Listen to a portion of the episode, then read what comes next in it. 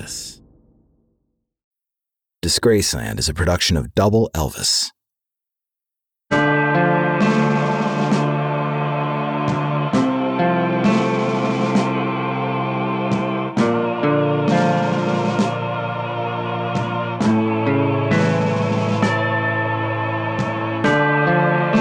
The stories about David Bowie are insane.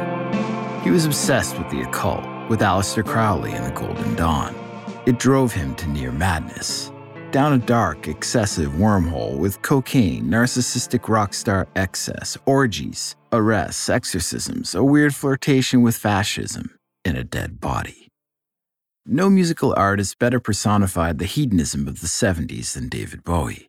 He captivated the imaginations of music fans all over the world, not to mention fellow artists, some of whom he confounded, alienated, and annoyed Andy Warhol, Paul McCartney, and Bob Dylan among them.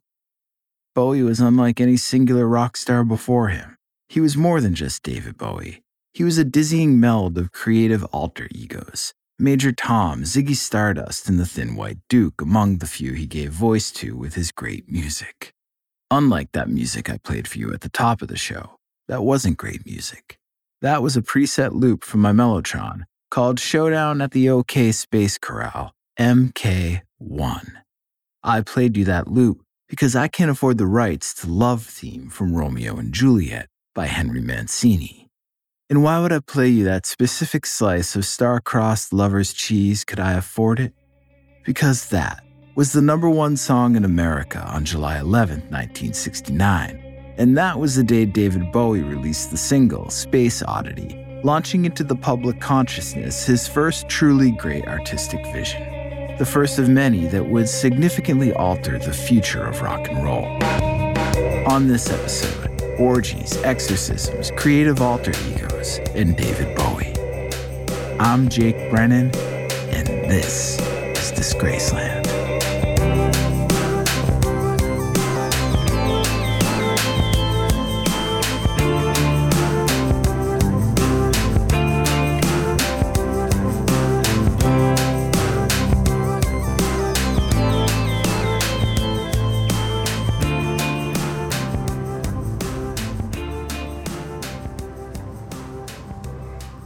David Jones made his way through the crush of fans and press, up the front of the stairs to the public safety building at Rochester City Court in upstate New York. He was up early on this March morning in 1976 and had arrived early for his arraignment. A lucky fan nabbed an autograph from the accused outside the courthouse doors. Once inside, one of the most recognizable rock stars in the world at the time was ushered into the courtroom and past half a dozen prostitutes awaiting their own arraignment in the hallway. The pros erupted into cheers when they saw him pass. He gave them a polite smile from under his fedora, ever the gentleman. Inside the courtroom, he settled in. The proceedings got underway. David Jones, 29, and his fellow defendants, James Osterberg, 28, and Duane Vaz, 22, were asked by Judge Alphonse Cassetti how they pleaded to the charge of fifth degree criminal possession of a controlled substance, marijuana, about half a pound of it. David Jones, in his dapper three piece suit, hat in hand at his side, stood alone, still, and politely answered in his proper English accent Not guilty, sir. The judge agreed to a $2,000 bail bond for Jones and an additional $2,000 for his security guard, Duane Vaz, as well as for his other friend, James Osterberg, who was popularly known by at least some of the record buying public as the notorious Iggy Pop, one time frontman for the late 60s punk rock archetypes, the Stooges. David Jones kept such interesting friends because he was, of course, not only David Jones, he was David Bowie. He was also most famously Ziggy Stardust, the androgynous bisexual rock star. Prior to Ziggy, Major Tom, the junkie astronaut strung out in heaven's high, constantly trying to avoid the all time low. Before Major Tom, he was the laughing gnome bent on bringing to the masses some sort of Jacques Brel psychedelic baroque. And before that, he was Davy Jones, another blue eyed soul singer shuffling through London doing his best Bobby Blue Bland via Brian Jones's Mick Jagger. But as of late, while on tour in support of his 10th album, Station to Station, he was the thin white duke. and his mugshot for the arrest proved it. It's possibly the greatest rock star mugshot ever. There he is, and he is indeed thin, white, and with an air of nobility to him. If you learned he ruled over a duchy, you would not be surprised. His eyes are two different colors. He's skeletal, haunting, almost transparent, sticking out of his starched collar and wide lapels. You get the sense that at one point in the evening, a tie was definitely in the mix. Something wide, a double Windsor knot, perhaps. His blonde hair is slicked back, but there's one strand slightly askew. It suggests a long night, nothing out of control, just long, most likely tiring. If he's put out, you can't really tell. His expression is dead serious, but not mean.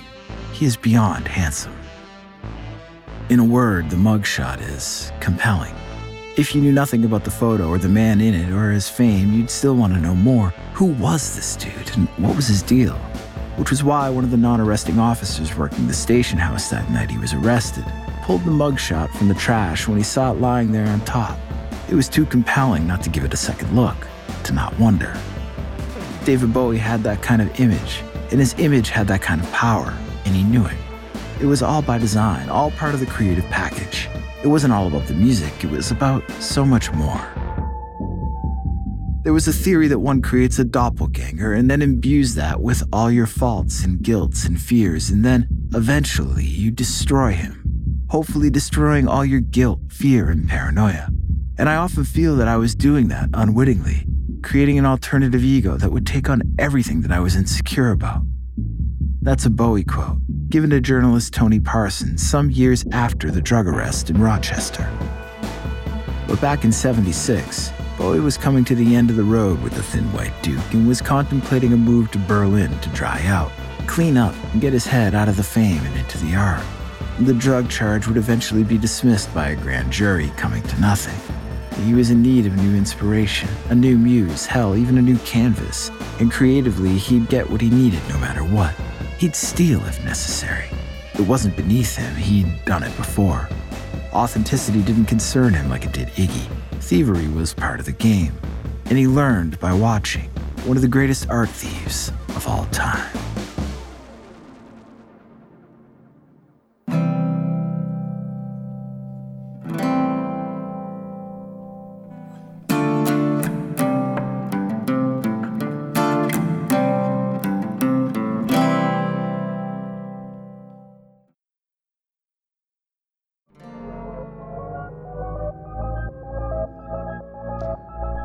In 1964, Yayoi Kusama was on her way to becoming the highest paid visual artist in the world.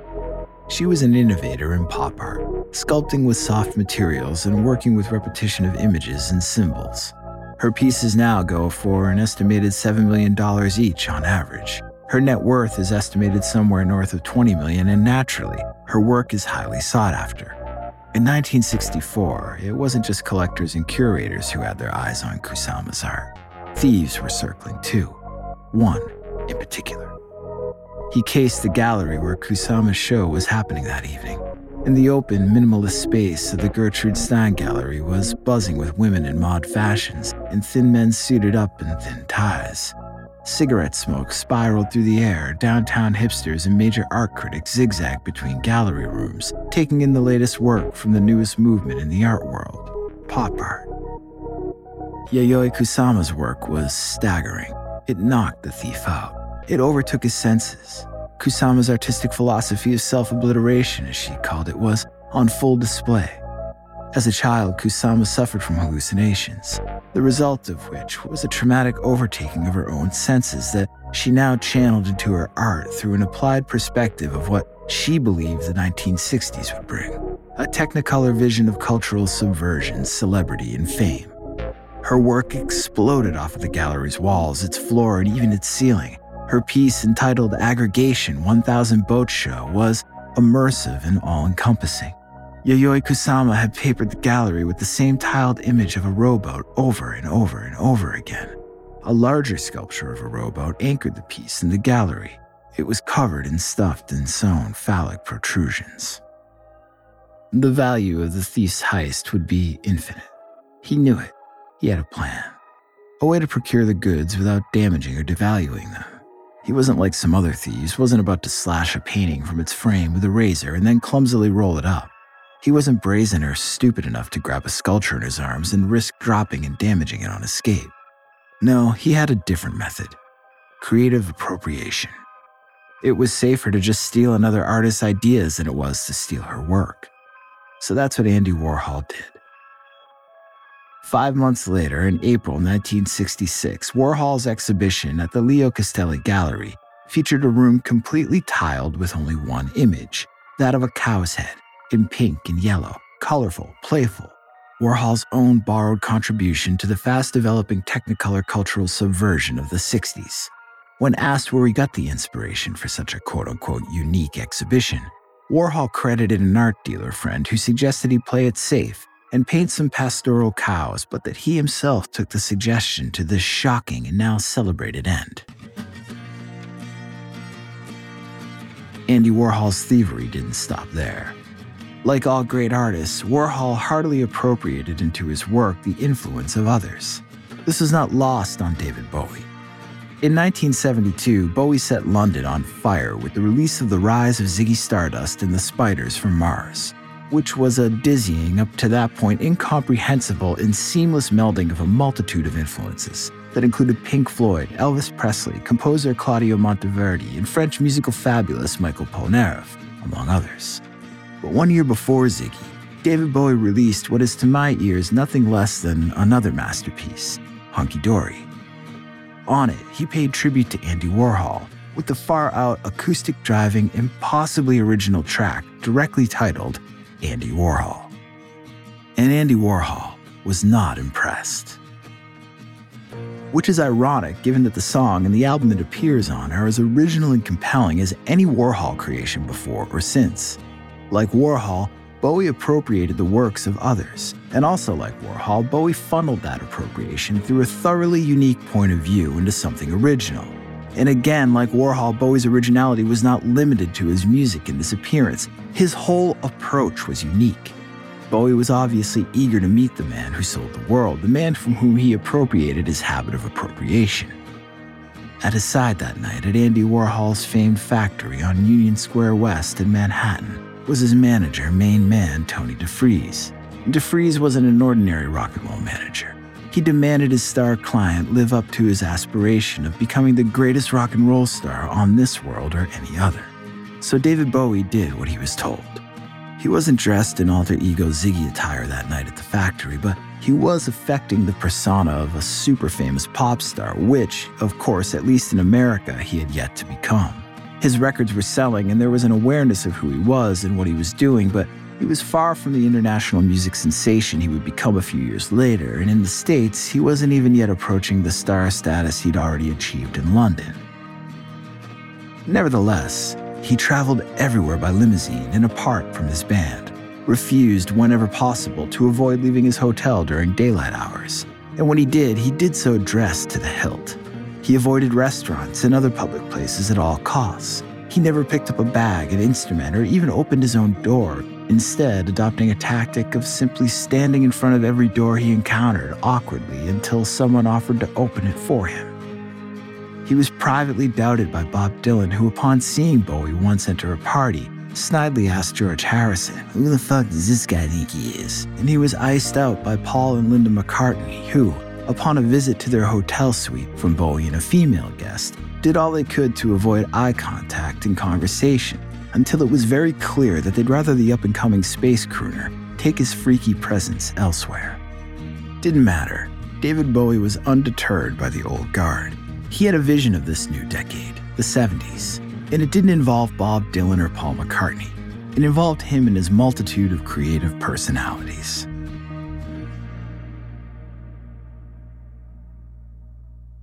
As a young adult, David Bowie watched his older brother, a schizophrenic, struggle to navigate this cruel world with multiple personalities. And he'd, of course, witnessed firsthand his own struggles as an artist throughout the previous decade, the 60s, where he'd bounce from one musical style and image to another. As a folk artist, a blues frontman, a crooner, none of it worked. Nothing worked until he synthesized it all into the supernatural multi image artist named David Bowie whose first real creation, The Ziggy Stardust persona would allow Bowie the space to conquer the 70s with an even greater array of creative characters. Unlike the rock stars born from the previous decade who valued authenticity over all else, David Bowie would be a vessel, and he would serve that vessel everywhere, all the time. An act that would also distinguish him from the theatrical rock artists to come, Alice Cooper and Kiss, who wore their characters on stage but took the makeup off when the lights came on. Bowie didn't impersonate, Bowie became. So even at a time when he couldn't afford it, he and his manager kept up the rock star ruse and lavishly spent money they did not have. Record label money.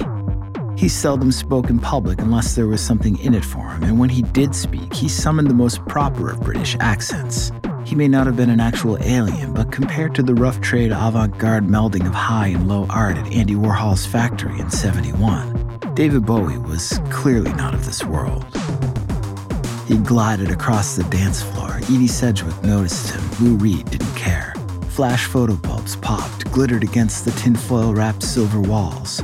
Andy Warhol, the ultimate blank slate, listened to the conversation of others in the crowd. Dressed in black with his slack silver hair, cutting an unimpressive figure compared to, well, everyone, but still, radiant as a disco ball in his role as center of gravity for the night's downtown carnival. Tony DeFries was there that night to lock down Warhol actor Paul Morrissey for a film he was producing. David Bowie was there to kiss the ring. When he met Andy, Bowie awkwardly played him his song, Andy Warhol. It was clear from the silence afterward that Andy hated it. David Bowie, if he was affected by the diss, didn't let it show. He was going to make it in America with or without Andy Warhol's blessing. Eventually, Ziggy Stardust broke through in the States, and with it, a mainstream cult of Bowie fanaticism. Fans would come to shows dressed as Bowie's alter ego, faces painted with lightning bolts, hair teased or covered with flaming red wigs to mob their idol in a sea of imitations of this version of himself. Packed arenas sang along to Ziggy tunes en masse, and the image first philosophy of Tony DeFries was finally paying off. In the summer of 1972, the album had peaked on the US charts at a respectable 75 on the Billboard 200. But by the fall, the massively successful Ziggy Stardust tour had come to the US for the start of its North American leg. And Bowie was playing Carnegie Hall and inviting Andy Warhol and his famed factory entourage to come visit his show. The success, of course, came with perks. To call David Bowie sexually adventurous would not be an overstatement. But more than that, he was a sexual opportunist. The conquests of his wife, Angela Bowie, were as notorious as her rock star husbands, and sometimes even too much for him to handle despite their open marriage. Their home on Oakley Street in London had what Angie and David's friends referred to as the pit. A sunken room with a big bed covered in furs, plush carpet, perfect for sexual exhibitionism and voyeurism. The orgies of Mr. and Mrs. David Bowie were the stuff of legend. And there it was, all 12 inches. John Bindon, the infamous London gangster's famous penis. It was every bit as prodigious as Princess Margaret had described. For her, John would stack five pint glasses on top of it, using its strength and girth to keep the glasses from falling. For Angela Bowie, he'd take on five women for the viewing pleasure of her and her friends until, of course, they could no longer stand the sight of it and be forced by their own lust to join in on the fun inside the pit. But for David, there was no upside in this particular orgy. It was all spectacle, lacking in opportunity. There was nothing to gain from sex with John Bindon. There was no magic and therefore no power. Bowie knew of sexual magic, and he knew of the power it was rumored to summon, the type of power you couldn't find in smart set orgies or in Andy Warhol's factory, the type of power that brought you closer to the Golden Dawn, the type of power that frightened, drew you into the ragged hole, that tore you between light and dark, the type of power that was found in the occult, specifically in the writings of Aleister Crowley. Dark power. We'll be right back after this word, word, word.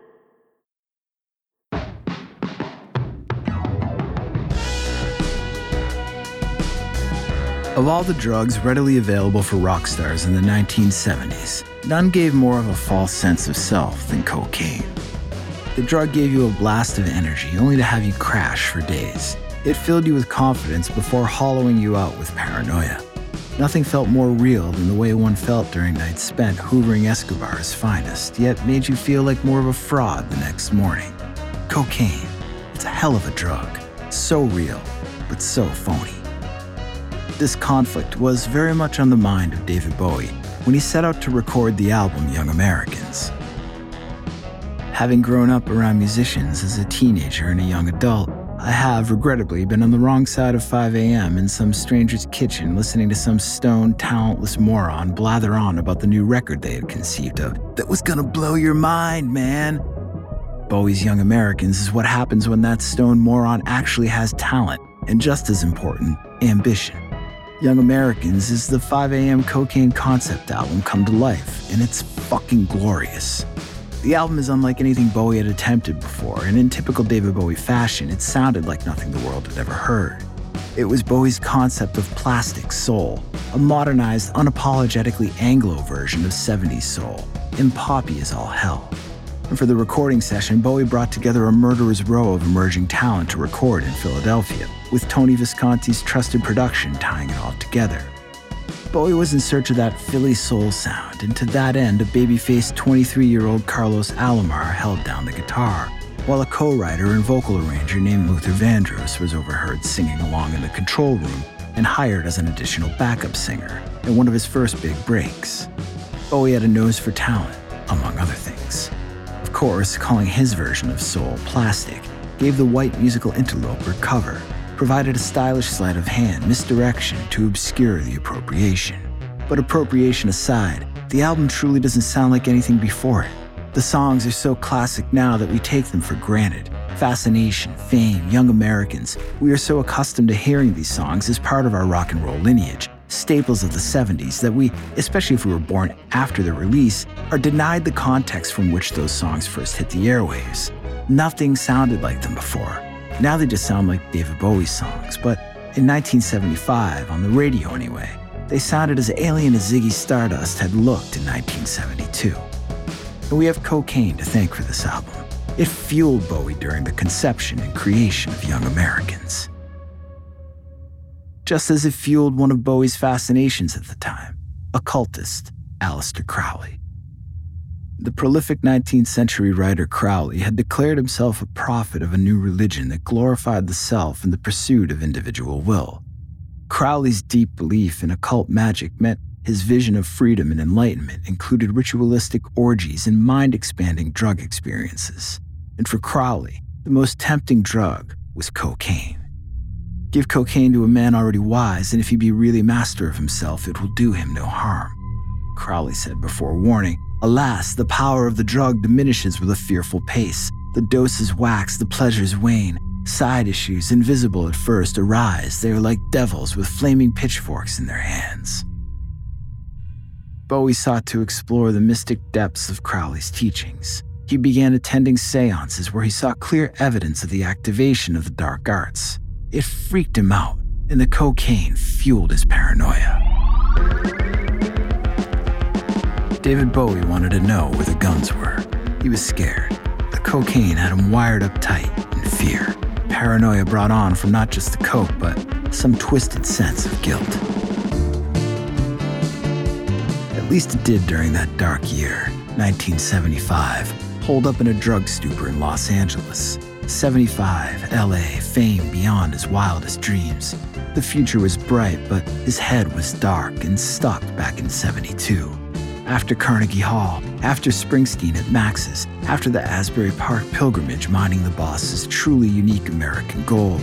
It was Philadelphia, the Benjamin Franklin Hotel, talk of Freud, Holden Caulfield, Picasso, and the pedophiles. It was before Lori Mattix on the West Coast, and there was no excuse for that one. It burned in retrospect. She was 15, a baby groupie, he was a man. He took her virginity, she willingly obliged. If it wasn't going to be him, it was going to be Page or Plant or Rod or Todd. So gross. A different time, but still so gross. But not as gross as the Ben Franklin in Philly back in 72.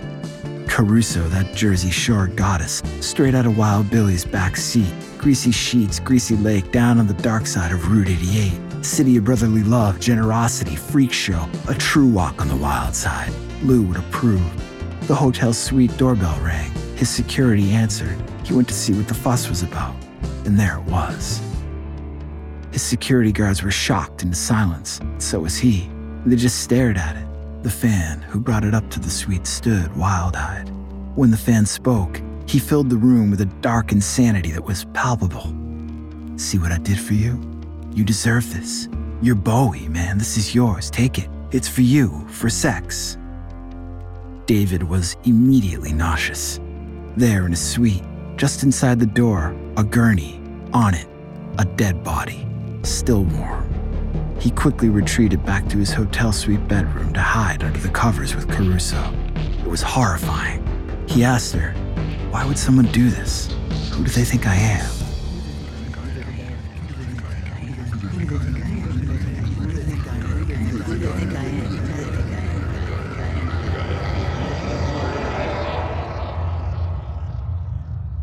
The memory still gripped him. It was a bridge too far, a bridge that he was still connected to, through the dark power of Crowley, cocaine, and sex magic. He tripped some invisible wire, he knew it, and now his whole world was unraveling. Dark power conjured haphazardly or neglected can run amok. It can consume you, become you. David Bowie's cocaine induced obsession with Crowley and the occult led him around some dark corners, particularly to fascism. He stayed up into the early morning hours getting high and viewing old reel to reel Nazi propaganda films. He was fascinated by the imagery, the narcissism, the occultish symbolism, the pageantry. It had little to do with the politics, it was all style, gall, hubris. The theater of it all gripped him. This, around the same time he'd recorded and released the black inspired Young Americans, an album widely accepted by the black record buying public, an album that led to him being the first white musician to appear on Soul Train. Magic, power, they work in strange ways. They can consume you, yes, and propel you, sure, but they can also defeat you. Bowie knew this, and it's what had him freak the fuck out in his Los Angeles home back in 75. David heard his name whispered at night. From out of nowhere, he saw things in the sky that weren't there. Ghostly visions of Aleister Crowley. He felt cold air blow through the sweltering summer nights tasted nothing, sustained himself almost entirely on milk, jalapeno peppers, cocaine, and cigarettes. He had lost touch with himself, whoever that was, anyway. Who do they think I am? The power was clearly in the hands of someone else now. David knew this. So again, he wanted the guns. His friend slash BFF slash platonic lover slash sometime roommate slash coke buddy Glenn Hughes of Deep Purple was no help. Glenn was smart enough to not tell Bowie where he kept the guns, but Bowie needed something to fend off the demon, the very real demon living among them, possibly within him, along with his many other alter egos jockeying for position within the vessel that was David Bowie his ego, his superego, Major Tom, the laughing gnome, Ziggy, the thin white duke, all battling it out in subservience to his unfettered id. Without guns, another solution was needed. So Bowie commenced to have an exorcism in his backyard to rid the demon who'd taken up residence in his swimming pool. Glenn didn't believe him at first. Who would? It was crazy. But he saw it with his own eyes, or at least he saw what he believed to be the work of the devil. There they stood Bowie, Glenn, a priestess, another witness, in Bowie's backyard. Be our protection against the wickedness and snares of the devil. The water in the pool was still. May God rebuke him, we humbly pray. Then a ripple. And do thou, O Prince of the heavenly host. The water started to roll slowly. Bowie's stomach churned with fear. Glenn felt his jaw come unhinged. By the power of God, thrust into hell, Satan! Now the water in the pool began to boil, to thrash. Small waves crashed into and around each other. And all evil spirits who wander through the world for the ruin of souls. And with that, an intense thunderclap, a blinding flash of light. Instinctively, they covered their ears with their hands, ducked, and looked away. They turned back to the pool, and it was once again still, calm. A sense of relief washed over them all. David Bowie knew it then. He needed to pull his head together, pull himself together, regain his sense of self, clean up, dry out, and exercise his own demons, or he'd be dead before the end of the decade.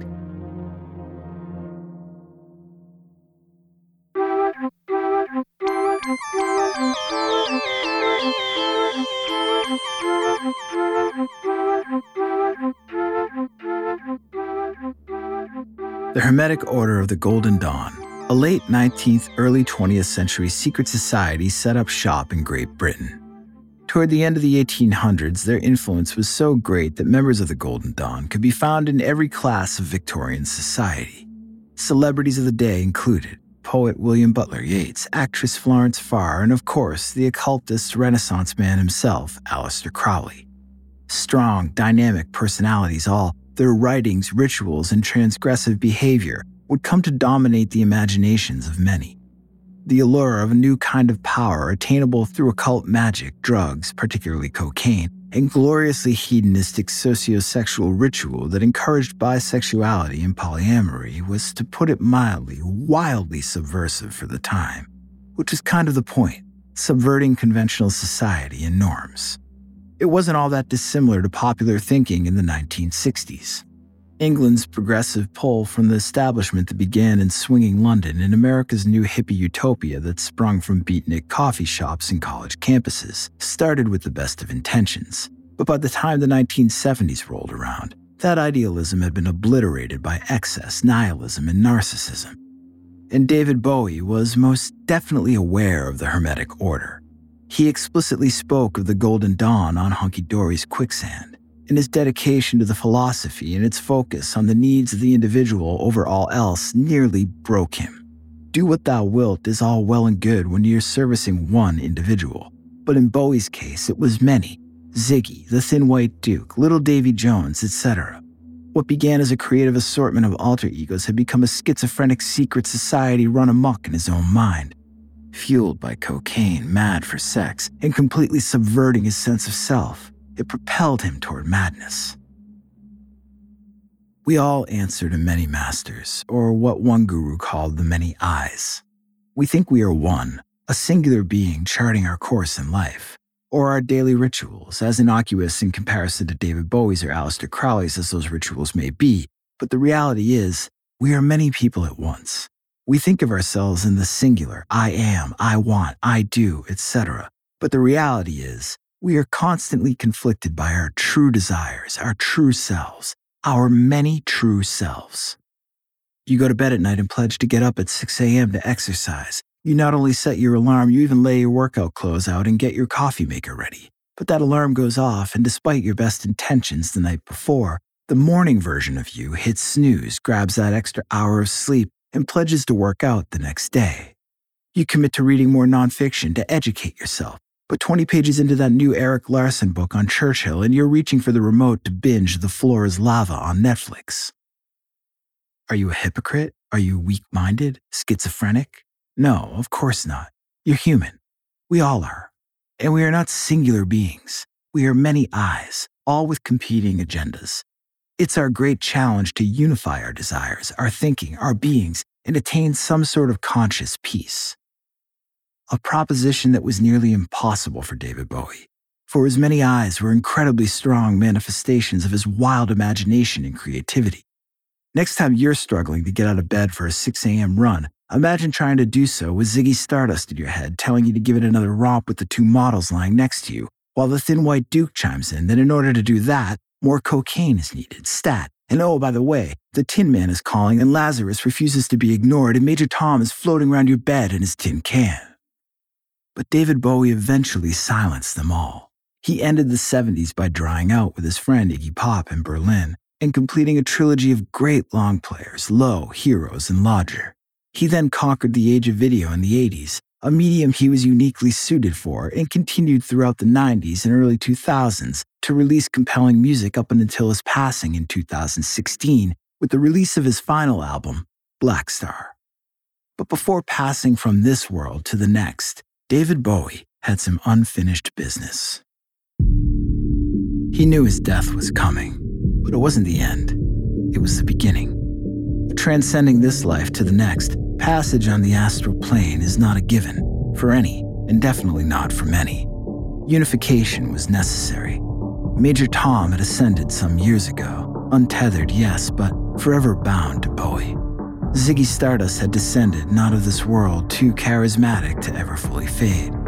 And the Thin White Duke had pillaged his way to control, only to be excommunicated, but forever capable of ruling in exile via proxy. They were still all there with him in the end, despite their diminished capacity and influence on his life and career over his last few decades. They were all still there. And so too was Crowley incanting an occult ritual on the title track from Black Star in the first verse from David Bowie's final creative contribution. Bowie sings about the villa of Ormen in a solitary candle. Solitary, singular. David Bowie was tying together loose ends, unifying. The symbolism of Black Star in its lyrics and its video, released two days before David Bowie died, is filled with references to Bowie's many eyes, not to mention to the occult it was directed by self proclaimed Crowley fanatic director Johan Renck. The Black Star title itself a reference to the occult concept of the midnight sun, or the spirit of man shining through the darkness. Bowie sings about something happening on the day he died and about meter traveling through light. Meter, the length of the path traveled by light. The midnight sun, man shining through the darkness. The Black Star, Major Tom, way past 100,000 miles, 47 years later, finally located dead in a spacesuit on a distant planet, as portrayed in the Black Star video. The skull in Major Tom's helmet is no ordinary skull, it's ornate, a gift from the royals, a parting acknowledgement of defeat from the Duke, the Thin White Duke, a priceless artifact of the gods, of one god in particular, the rock god, Ziggy, a god whose influence on his subject of one had finally ceased. Bowie emotes near the song's end that it was somebody else who took his place. He sings, I'm a black star, I'm a black star. Finally, David Bowie had reconciled his alter egos, unified, one, absolute. Or as he said, I'm the great, I am, I'm the black star. A conscious peace at last, unity, fuel for the astral plane, far from this world far from disgrace. I'm Jake Brennan, and this is Disgraceland.